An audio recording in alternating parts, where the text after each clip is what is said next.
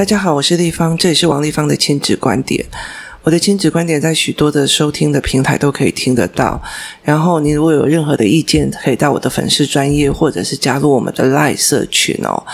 那今天非常开心，要在我们又请到我们的围棋老师陈立纯老师哦。其实基本上我们上一次其实有录第二集，可是因为呢本人出天兵，然后把麦克风没有打开，然后就录了，所以音质很差，所以我们中间又隔了疫情，好不容易才又请到了老师来跟我们谈围棋哦。对，不好意思。那呃，我想要请问围棋老师哦，就是。其实妈妈在面对小孩子学围棋的心态哦，其实是决定了很多的状况。哎，大家好，对于妈妈这个学围棋跟小带小朋友学围棋的心态，我觉得是互动吧。小孩子的热忱会影响着妈妈的热忱，但是有时候小孩子遇到障碍的时候，妈妈会因为会就会担心我孩子会不会听不懂。对对对，那有时候呢，会因为这样有点退却，因为他们潜意识里面会认为围棋是一个很难的东西。但是呢，有一种情况就是我们常常在笑说啊，有一种冷叫做妈妈觉得冷。对，学习障碍来自于妈妈，很多妈妈都会问儿子：“你听得懂吗？你懂不懂？你会不会？”他们常会问这种话。可是围棋不是听得懂、懂不懂、会不会的问题，而是有时候是一种直觉的训练。直觉训练，那妈妈要小孩子很具体的回答说：“我会不会？我懂不懂？”小孩子会告诉你不知道。对，他会讲不知道。对，他如果说不知道，妈妈就会说：“啊，真的不懂啊，糟糕了。”然后舒淇难过的时候，小孩就说：“我不想学了。”对对对。然后他就真的以为是不懂，嗯、然后学不会。对。然后妈妈就会说：“啊，那算了，那我们就不要了。”其实学围棋哦。不是学懂不懂、会不会，学的是一种心态跟一种眼光。我们就下围棋来说，一开头是点线面，手到、眼到、心到，慢慢的进入中盘的时候呢，你眼睛要放远，要先设定我现在下的棋对我未来有什么影响。对，哎，后面别人下的棋，我要怎么回应？那我要怎么去做后面的？哎，去预防或者做防御或者做攻击的预备。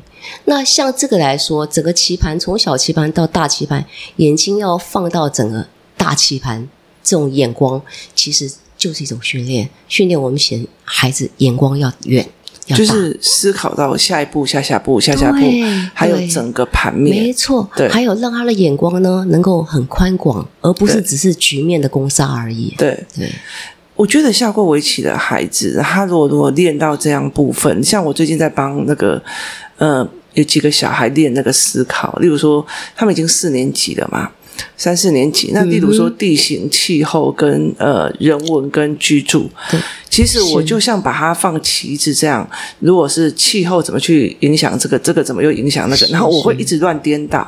嗯，所以有没有可能生活去影响气候，气候去影响地形？嗯，他们说不可能啊，是气候去影响地形，跟气候去影响生活。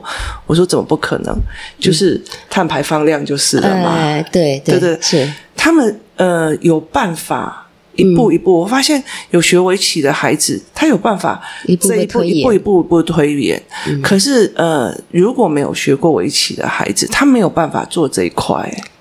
其实也不尽然说没有办法，也许就是说他没有这么快的进入状况，就是他的推演能力没有那个习惯啊，没那个习惯。因为我们都会小朋友会去下棋的时候，都会想别人，因为你不仅是要预防，你还要去应对，对，临场反应，所以这个是一种临场反应跟预防的训练。对，那舒这中间呢，有一个比较残忍的部分，就是舒淇。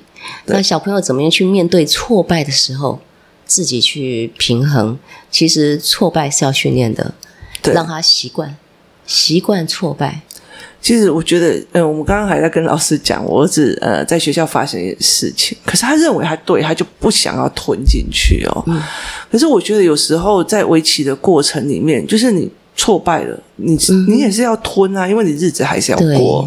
嗯、那个是一个非常呃重点的。呃，方式，其实老实说，我觉得我们常常会教小孩子要谈是非用重点。嗯、可是真的在真实生活里面哦，就是像我老爸讲的啊，我有时候你明明是对的，你也是要吞进去。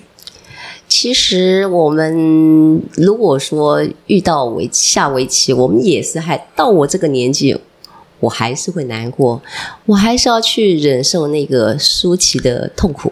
那并不代表说我已经不在乎了，但是我们已经学会了怎么去面对这个痛苦。哎，难过的时候，我还会，我刚刚跟丽芳讲的，我们就算难过掉眼泪，我们还是脸上的笑容不会掉。不会失去，不会因为这样拉下脸，因为长期的围棋训练训练我们就是要风度，就算你难过，你那个笑容不能从脸上拿掉。其实，在网络上的下围棋的软体其实蛮多的，可是那时候疫情的时候，我其实还是会比较希望自己的孩子是真实的，嗯，因为其实我的儿子很。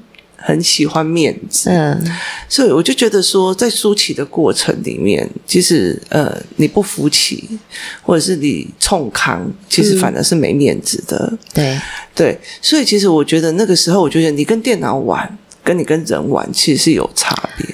当然有差，电脑玩呢，你可以见到更多各各式不一样的人，有些人赖皮。甚至棋品很差的也有，有会没有？那也是一种磨练。其实不是不会不好啦。面对人的话，毕竟都是同学，彼此之间也相当的了解。那棋力上磨练上是有进步，但是在品格认识上，你就会觉得说，哎，因为彼此都差不多嘛，对，你就要见不到恶人。在围棋有啦，他还是有。网络上，网络上的恶人很多啊，常常你会遇到一些棋品比较烂的。有，他其实是有。其实因为我呃之前有谈过，我其实很喜欢，就我不会下，不太会下围棋。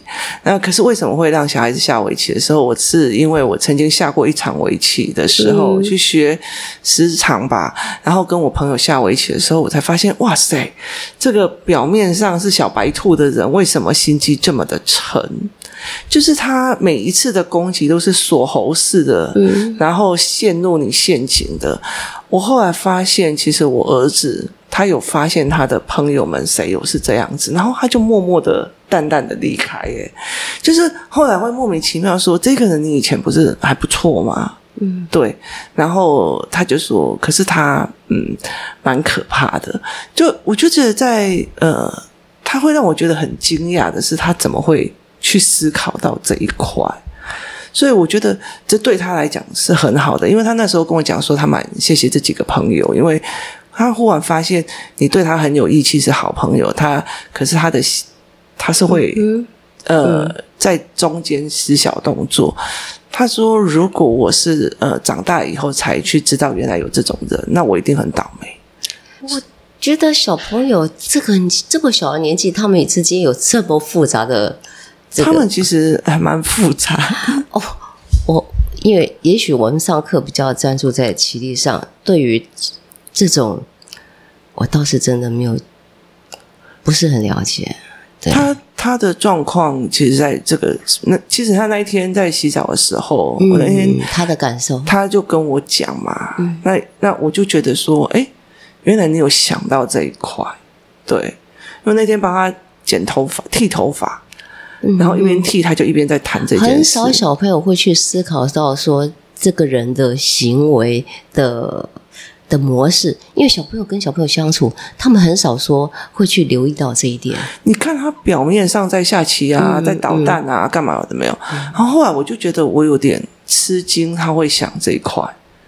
对，嗯、我觉得小孩子有时候讲出来的话，让我觉得非常非常的可怕。就是你不知道原来他的压力来源这样。嗯、那天我遇到一个呃，也是这边的孩子，他竟然问我说，就是三年级跟四年级分班嘛？他问我跟我讲说，立方体为什么要重新分班？我说为什？嗯、呃，因为就是要让你们认识不同的人这样子。嗯、然后他就讲一句话，可是我认识了以后，到最后，呃。呃，跟他变成朋友。如果有一天他背叛我了，或者是他，我发现我跟他谈不来，我发现怎么样的时候，嗯、那我不是很吃亏？我不是就是很受伤吗？就是、嗯、你了解吗？他才四年级，他在问我这个很深刻的。诶，你应该可以一个小小的建议给他。我们人呢，就像一个很多的圆。那你自己站在圆的中心点，中心里面也许有你的妈妈、你的姐姐，对你很好的朋友。那你要把每一个朋友摆在不同的位置上。那这个朋友跟你好的时候，你觉得他有值得你学习的地方，可以把他拉近一点。如果你觉得他有不 OK 或对你不是很友善的部分，你可以把他推出去，在另外一个圆点上面，不同的位置。人要学习把东西放在不同的位置，不管是朋友。或学习，或者你玩的游戏，你的游戏游戏机要放在你同心圆的哪一个位置呢？哎，就让他去分类。我相信阿福，阿福他的逻辑很好，他可以分得很好的。然后分好之后，让他实际的去正确实的去实行它。他呃，其实像那个小孩，他问我这个问题的时候，我其实我讲的方法是跟他讲说：嗯、你觉得你爸跟你妈，嗯呃。他们的思考都是一模一样的嘛？你有啊？你了解的意思吗？嗯、那难道就不相遇吗？嗯，对对，嗯，我觉得有时候尝试这件事情，你不一定结果是好是坏。你这种说法我同意耶，哎、对不对？合理，对，因为我觉得我我跟你讲，哎、说服了我。我，我以前我我老、嗯、我我那个呃侄子在念，嗯、他在背《三字经》。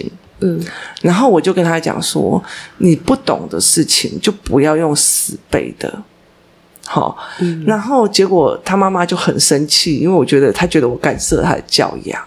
那他就因为他背到一直哭嘛。那我以前也是背三字经啊，然后后来就是被放弃，嗯、因为我姐姐就觉得你没有慧根的。我们小时候很多东西都不懂死背啊。对。然后，可是他就觉得说，老师都有解释。然后我就问他说：“性相近，习相远是什么意思？”他就说：“个性呃对一样的，然后习惯一样，都会在一起这样子。”我说：“你跟你爸，你爸跟你妈有相一样吗？”他说：“没有啊，所以他们应该要离得远远的。”然后他就狂笑，他就觉得你用在生活上，嗯、你以为以后会悟到。可是其实是没有的。我们其实，在很多的东西，在不一样的做磨合。嗯，那那当然也是一样，就是我喜欢围棋的，会跟喜欢围棋的在一起啊。嗯，但是不能说我只喜欢跟围棋的人在一起，其他领域都完全都不碰。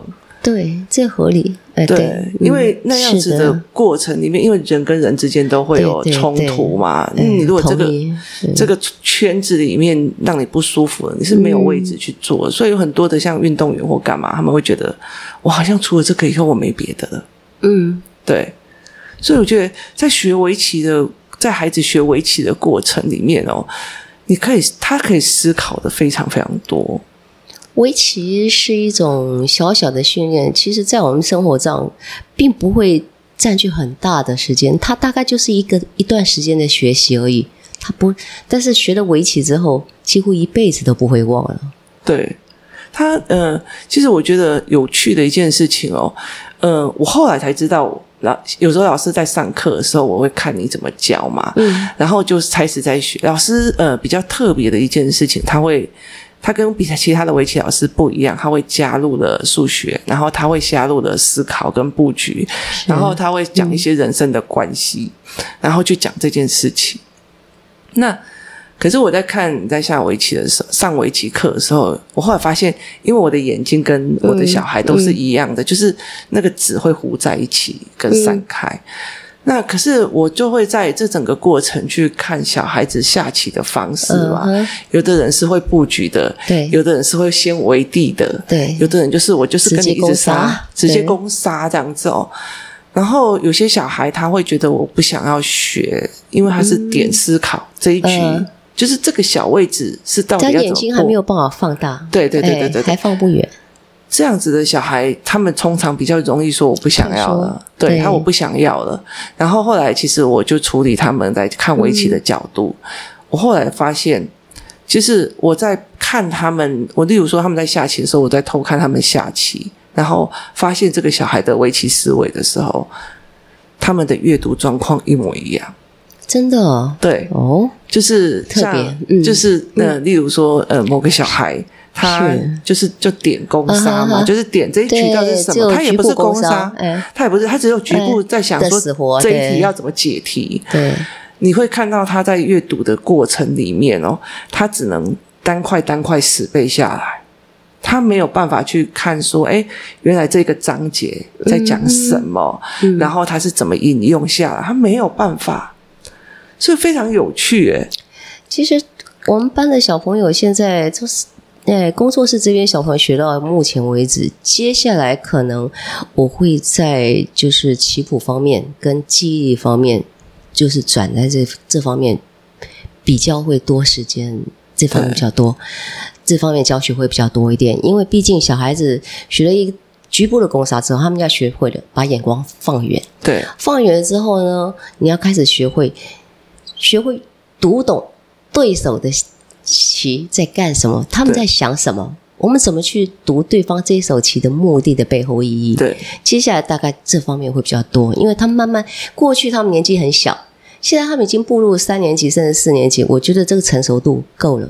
对，要跳出去。如果这还在局部攻杀，那永远就长不大。对，他们就是短短视角。然后那个时候，其实，呃，我那时候有跟他们讲说，你们没有，你们如果再这样，就是这样子做。嗯、所以我后来就是开始调整他们的阅读方式。嗯，那时候就觉得，哦，原来围棋可以看到阅读方式，然后阅读方式也可以去推广，说为什么你围棋会学的那么的痛苦。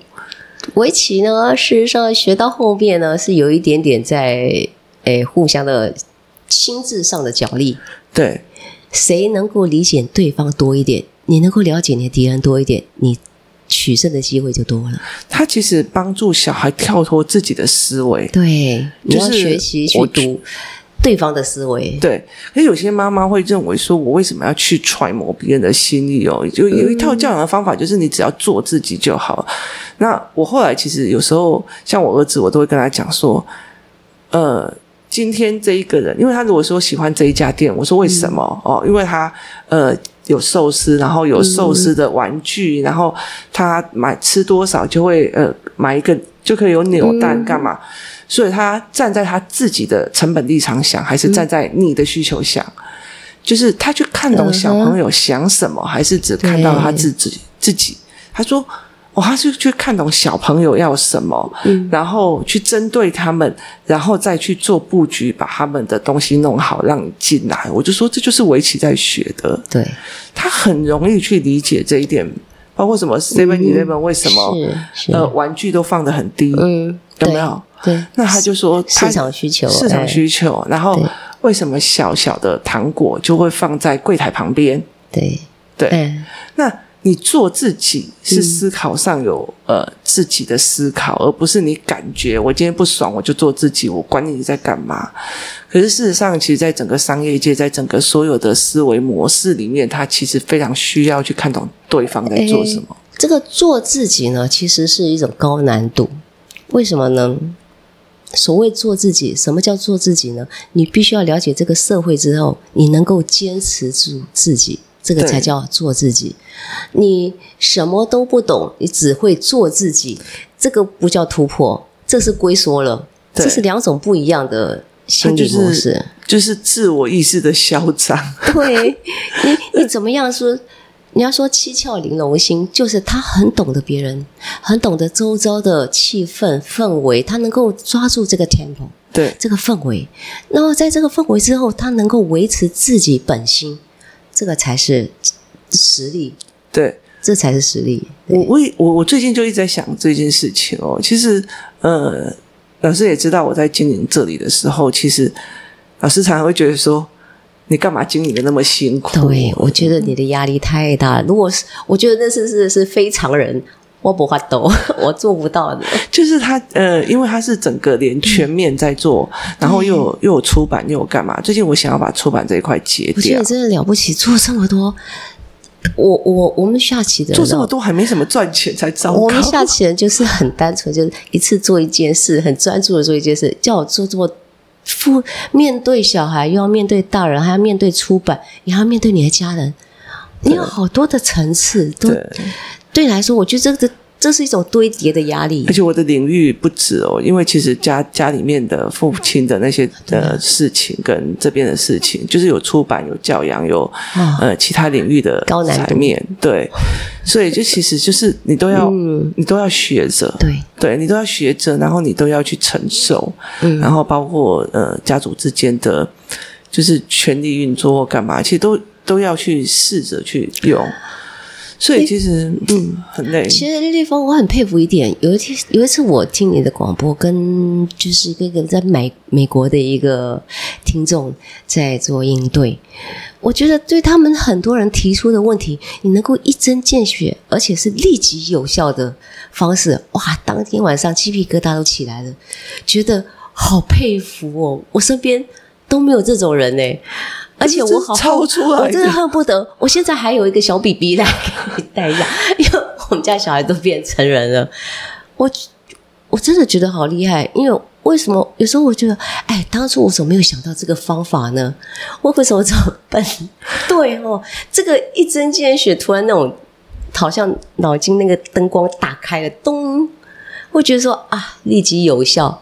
我们是两个学习障碍的孩子把我训练，我去当下我就觉得忍不住拍手叫好，太强了。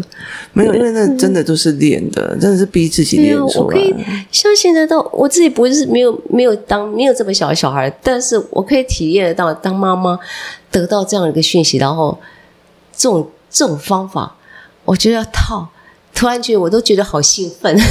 没有，因为其实真的呃，其实后来我觉得，其实像政治也是一直推演，嗯、然后围棋也是一直推演，然后小孩子的状况也是一直推演，然后一直在排除、嗯、排除状况。不过围棋没有这么复杂了。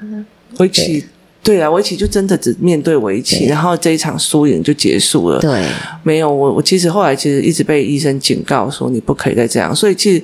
像我以前小时候都不会得罪人，就是以前我脾气很差嘛，然后我爸就就会觉得都，我妈就会觉得说都是你的错，一点起立安诺啊，就甚至我的老师他其实会非礼小孩，嗯、然后呃我我我我就会带头反抗，我妈妈还会觉得说应该是你的错。嗯，对，他不敢动我了，因为我很凶。嗯，然后后来到最后，我就一直会觉得说，好像别人不理我，或者别人排挤我，干嘛就是我的错这样。然后后来有一段时间，我都变成老好人。我一直到最近，就是一直在当坏人，因为其实你没有时间去管别人了，就是自己的小孩的问题，然后事情太多了，你没有时间去。照顾别人的情绪，你听我意思吗？就是那个东西是完全没有那个时间的。所以这个就是我跟你讲，你需要格式化。对，就是他们就觉得说，哎，你怎么好像不理我了？你怎么我问你问题都不理？没有，这已经变成一种情绪性的绑绑住了。对，他们已经用诶交情，还有用感情这种生活上的接触，他们已经把你绑住了，对，束缚你了。可是这一次，因为疫情期间。我的那个呃病状发作比较多，嗯、所以其实我真的就是开始在真的很小心，真真的要就是会开始真的比较嗯。比较开始很多东西要开始删减，然后很多东西要格式化，让他们接下来的就是、嗯、呃接下来这些妈妈他们如果真的想要去带这些教案，是有办法被他们带带出来的，要不然。真的出了什么事情，这些所有东西的研究都不见了。可惜，很可惜。也是这样子在想说，哎，怎么去带孩子思考？对，对。所以其实我觉得，在很多过程，像嗯，疫情期间，我一直在陪我儿子开始练他的那个那个知识文本跟新闻素养。那围棋就有点散掉，然后他进去了，他来上围棋课的时候，就觉得你知道吗？太久没上，太久没上围棋课，嗯、全部的人都变成失语症。因为小孩就问我说：“丽芳姨，我不知道跟别人怎么聊天的。”其实那都没有关系，因为小朋友有一段时间，毕竟他们只是在这个班上这一个小时的同学，所以面对面会有一点点陌生感。对，你相信好了，接下来他们还是一样吵。不会因为这三个月而有所减弱。我儿子如果有进来上课就很吵。我告诉你，这个这个对他们很安静的上课，对我来说是非常的是一种蜜月期。可我知道蜜月期没有到三堂课，两堂课就开始了，就开始完全恢复原状，完全。可是我觉得这样比较像小孩。对，对，其实小朋友学习呢要快乐学习，我不会要求小孩子就是说，哎，不能怎么样怎么样，但唯独一点。我不会允许小孩摇椅子，嗯、哦，然后不要让他手在动其他东西，因为吵，像他摸棋子呱啦呱啦呱的，会影响到别人听的权利。所以只要坐姿端正，然后手不去玩其他东西，基本上他是要摇摇晃晃或者跟别人讲两句话，我都不会说太在意。他上一次后来被我禁止来上课的原因，是因为他手也没动，椅子也没摇，嗯、他用脚去玩别的小孩，去干扰别人。对，对，所以后来我就跟他讲说：“你如果要干扰别人，不尊重老师，我们就回去。”阿福他们很难了解说，其实我都可以。听得到，并没有因为不知道不听，但是他不了解说他干扰别人，别人会因为这样学习不到。他，他是听觉型的小孩，所以其实他就算在玩，然后他就算眼睛在别的地方，嗯、他耳朵都收进去。我们有一种小朋友，就是我们以前见过很多那种，哎，照玩，哎，照睡，哎，什么事他都什么什么吃喝玩乐，他都完全没有落掉，他功课还是很好。对。这就是他本事，这个就是天生就是有那个本事念书，他读书的方法到位。那有一种小朋友就是像我，就是那一种，诶，要苦干实干。你今天干了多少活儿，明天就有多少收获。我不会因为这样有所启发，我变得比较更聪明。那我觉得比较我们 我们就是那种，诶。耕耕多少地就有多少收获的，没有办法 不劳而获的。我女儿比较惨，她例如说二下二上的那个历史，我都已经陪她整批。就是我后来发现他们历史不太会嘛，就因为说、嗯、其实其实因为教科书的那个字数缩减，导致逻辑分不起来。嗯、然后他就已经把他整个那个脉络跟笔记都做完了哦，他一直坚持说他没有做过那边的笔记。然后后来到最后再重新 review 的时候，他才发现，哎，我做过，哎，我就现在想说，是啊，苦干实干还都全忘光，真是，太悲哀的孩子。其实有时候小朋友学习，真是每种学习都不一样。那我不要求，因为有的人，我觉得这是一种，就像学教学，就像是个音乐厅一样。小朋友学唱歌，有人唱一部，有人唱二部，有人唱高音。那怎么样去变成一个很和谐的？大家可以唱成一首歌，一条合唱唱成一首歌。我觉得这个就是要和谐。那按照他们每一个人不同的节奏、不同的音谱，然后去学习。我不要求说你低音的你一定要唱到高音去，我不要求高音的你要压到那个低音去，那也不合理。就按照他们的节奏，按照他们的音阶去。做学习，最后呈现出来的还是可以是一个很好的音乐。对，老师在挑那个，因为很多的那个 podcast 的听众在问说，呃，怎么去挑选围棋老师哦？其实我真的实在是，嗯，嗯，我觉得，呃，那时候知道老师其实真的是蛮老到宝的哦，因为他呃有把数学加进去，然后有把人生思考加进去。就是，例如说，老师发现某个小孩的行为，那他其实会讲一个故事去让小孩子听，然后让他们知道，呃，人生的状况是怎么样。嗯、那有时候他呃讲的其实蛮严厉的，可是我觉得小孩会听得进去哦。是。那嗯呃，可是我觉得围棋有很多种的老师的教授方式哦，嗯、有的老师就是一直在攻你的呃棋谱，嗯、然后有的老师在教你攻略，好、哦。嗯那有的老师在教你布局，然后有的老师其实就是呃，当初其实我一直呃诉求的是围棋，它其实是一个多面向的思考，然后是一个心理战，然后再加上它一个非常重要的一件事情，就是说它其实是布局，包括它的量感，连数学那个部分。对，对我的，因为我自己是一个妈妈，我教围棋，我会反省。我要给孩子的是什么东西？首先呢，我会走入这个行业，也是因为我儿子的学习不是很妥，不是很 OK，所以我希望能够借由围棋呢，教养跟我儿子一样的孩子。那我知道学围棋当中能够成为这个国手，甚至到国成为国际名高手不多，真的不多，凤毛麟角。有多少人可以成为张徐呢？其实真的是很少。那我们在成为张许之前，我们可以给他什么？那一个妈妈无非是希望我的孩子英数理化都好，数学好，他可以选择在大学里面，甚至研究所，他可以选择项目百分之七十，有七成的学校可以让你选。那你如果数学、英文不好的话，大概你没几所学校可以选，你只能选末段班了。那至于就是说，怎么样去用围棋去教学我们人生的态度跟自学的态度，我觉得这是一种很严肃的课题。那我们怎么用潜移默化的方方式，让小孩子学会我用围棋的思考，用我们平常围棋上训练的思考模式，去转化到对我们自学有帮助。对，因为我觉得如果学围棋能够帮助到我们学业。这个是一种正面的好处。